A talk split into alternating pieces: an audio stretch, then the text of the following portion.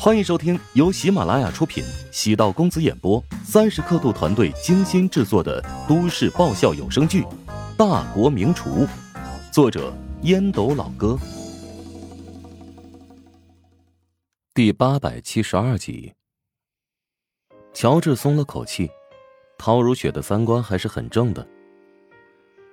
之前买的那套房已经可以入住了，我明天会让人再做一次甲醛治理。然后将房间打扫干净。房子虽然没有那么大，但够咱们和奶妈一起住。陶如雪凝眉道：“要不把奶妈和月嫂辞退吧，让妈搬过来跟我们一起住。两个孩子我来照顾，妈平时就做一点家务，爸的身体也好一点了，妈不会太辛苦的。”我知道你想给我减轻压力，我现在收入还不错，虽然算不上豪门，但是小康是没问题的。承担奶妈的费用还是很轻松的。陶如雪抬眼凝视着乔治，突然眸光闪烁，晶莹的泪花。我现在终于知道，陶如霜一直说我眼瞎了。这个世界对我其实一直很眷顾，因为我莫名其妙的就拥有了你。别人都很羡慕我，说我是人生赢家，功名利禄皆是浮云。最重要的是，我拥有你。无论父母还是子女，他们都不是陪伴我度过一生的人，因此，你对我最重要。陶如雪打了个寒噤，嘴角终于浮出温柔的笑容。不行了，我被你齁得倒牙了。记住，这些甜言蜜语以后只能对我说。当然，这种话要发自肺腑，对其他人，我也说不出这样的话。我能不能请你帮我办一件事？什么事？我，我想找找生母的家人。没问题。我是想看看那一对失去女儿的老人现在过得怎么样了。妈，陶南方养了我二十多年，我应该将这份恩情转移到那对老人的身上。生母无法照顾他们，那也应该我来代替他。如此，也算是彻底化解了当年的恩怨了。你的想法很成熟。乔治心中放下了一块石头。原本他担心陶如雪经此打击之后性情大变，如此生活无疑变得一团糟。但陶如雪固然错愕、慌乱及伤心，但他将事情梳理得很清晰。陶南风对他有十多年的养育之恩，这是无法抹去的事实。他目前只是不知道该如何面对两人的关系。姐姐还是妈妈，但绝对不包括仇人。至于当年生母在生产自己时出事，陶如雪相信陶南方不会在这件事上欺骗自己。二十多年的母女关系，还不至于这一点了解和信任都没有。手机响起，乔治看了一眼，是史嘉诚打来的，请示的看了一眼陶如雪，嗯，史先生，去吧。陶如雪轻声道：“她脑海中翻滚出很多画面。尽管跟史嘉诚无法亲近，但这个跟自己没有血缘关系的男人，对自己倾注的感情却是真诚和真挚的，这一点不可否认。他不像陶南方那样将感情过多的关注在某个女儿的身上，但对自己和如霜绝对是一比一的公平。此刻，陶如雪对史嘉诚。”也有了根本性的变化，除了感动，还有感恩。小乔，如雪人呢？他和你在一起吗？史嘉诚的语气有点焦急。我们在一起，今晚住在酒店。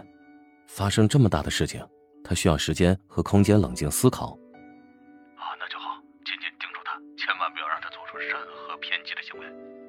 我知道，刚才跟他聊了一会儿，其实他没有你想的那么脆弱，只是现在不知道该如何面对重新界定的关系。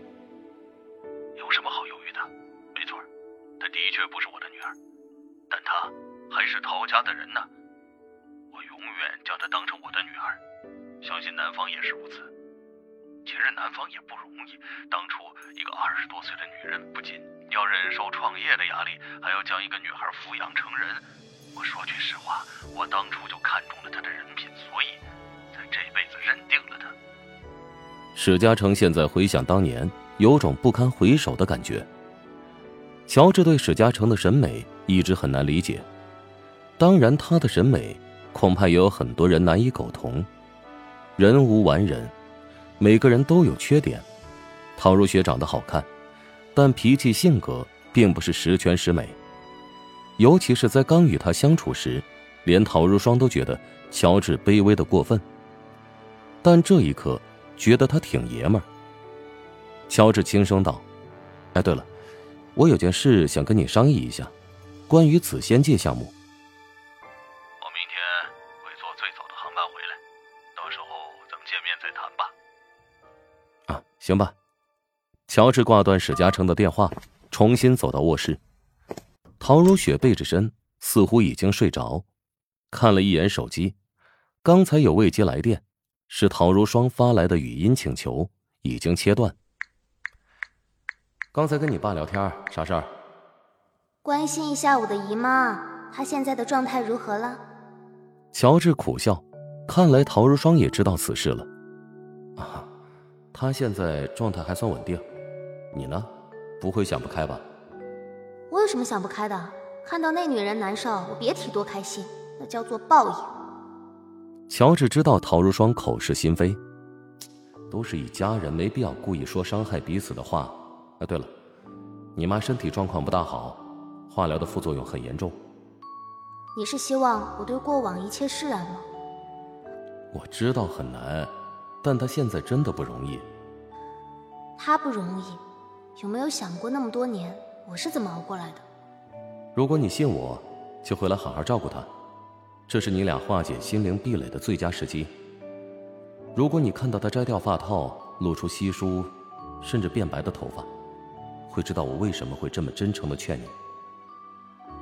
见陶如霜不再给自己回复信息，乔治松了口气，摸了摸眼角，竟然有点湿润，是感动的泪水。哎，我去，我竟然被自己感动了。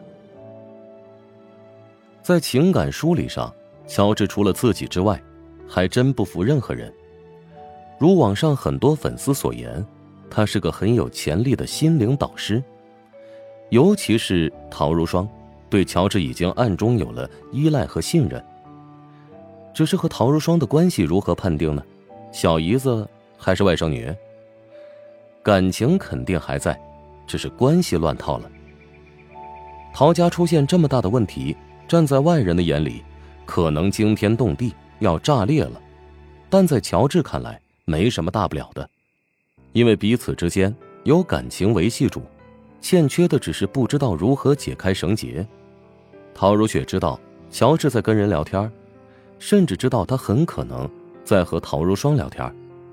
他并不觉得乔治在管闲事，甚至希望乔治能从中穿针引线，将事情弄清楚。他此刻心头是一片乱麻，不知如何处理，没法面对。他对乔治也有了强烈的依赖和信任。本集播讲完毕，感谢您的收听。如果喜欢本书，请订阅并关注主播。喜马拉雅铁三角将为你带来更多精彩内容。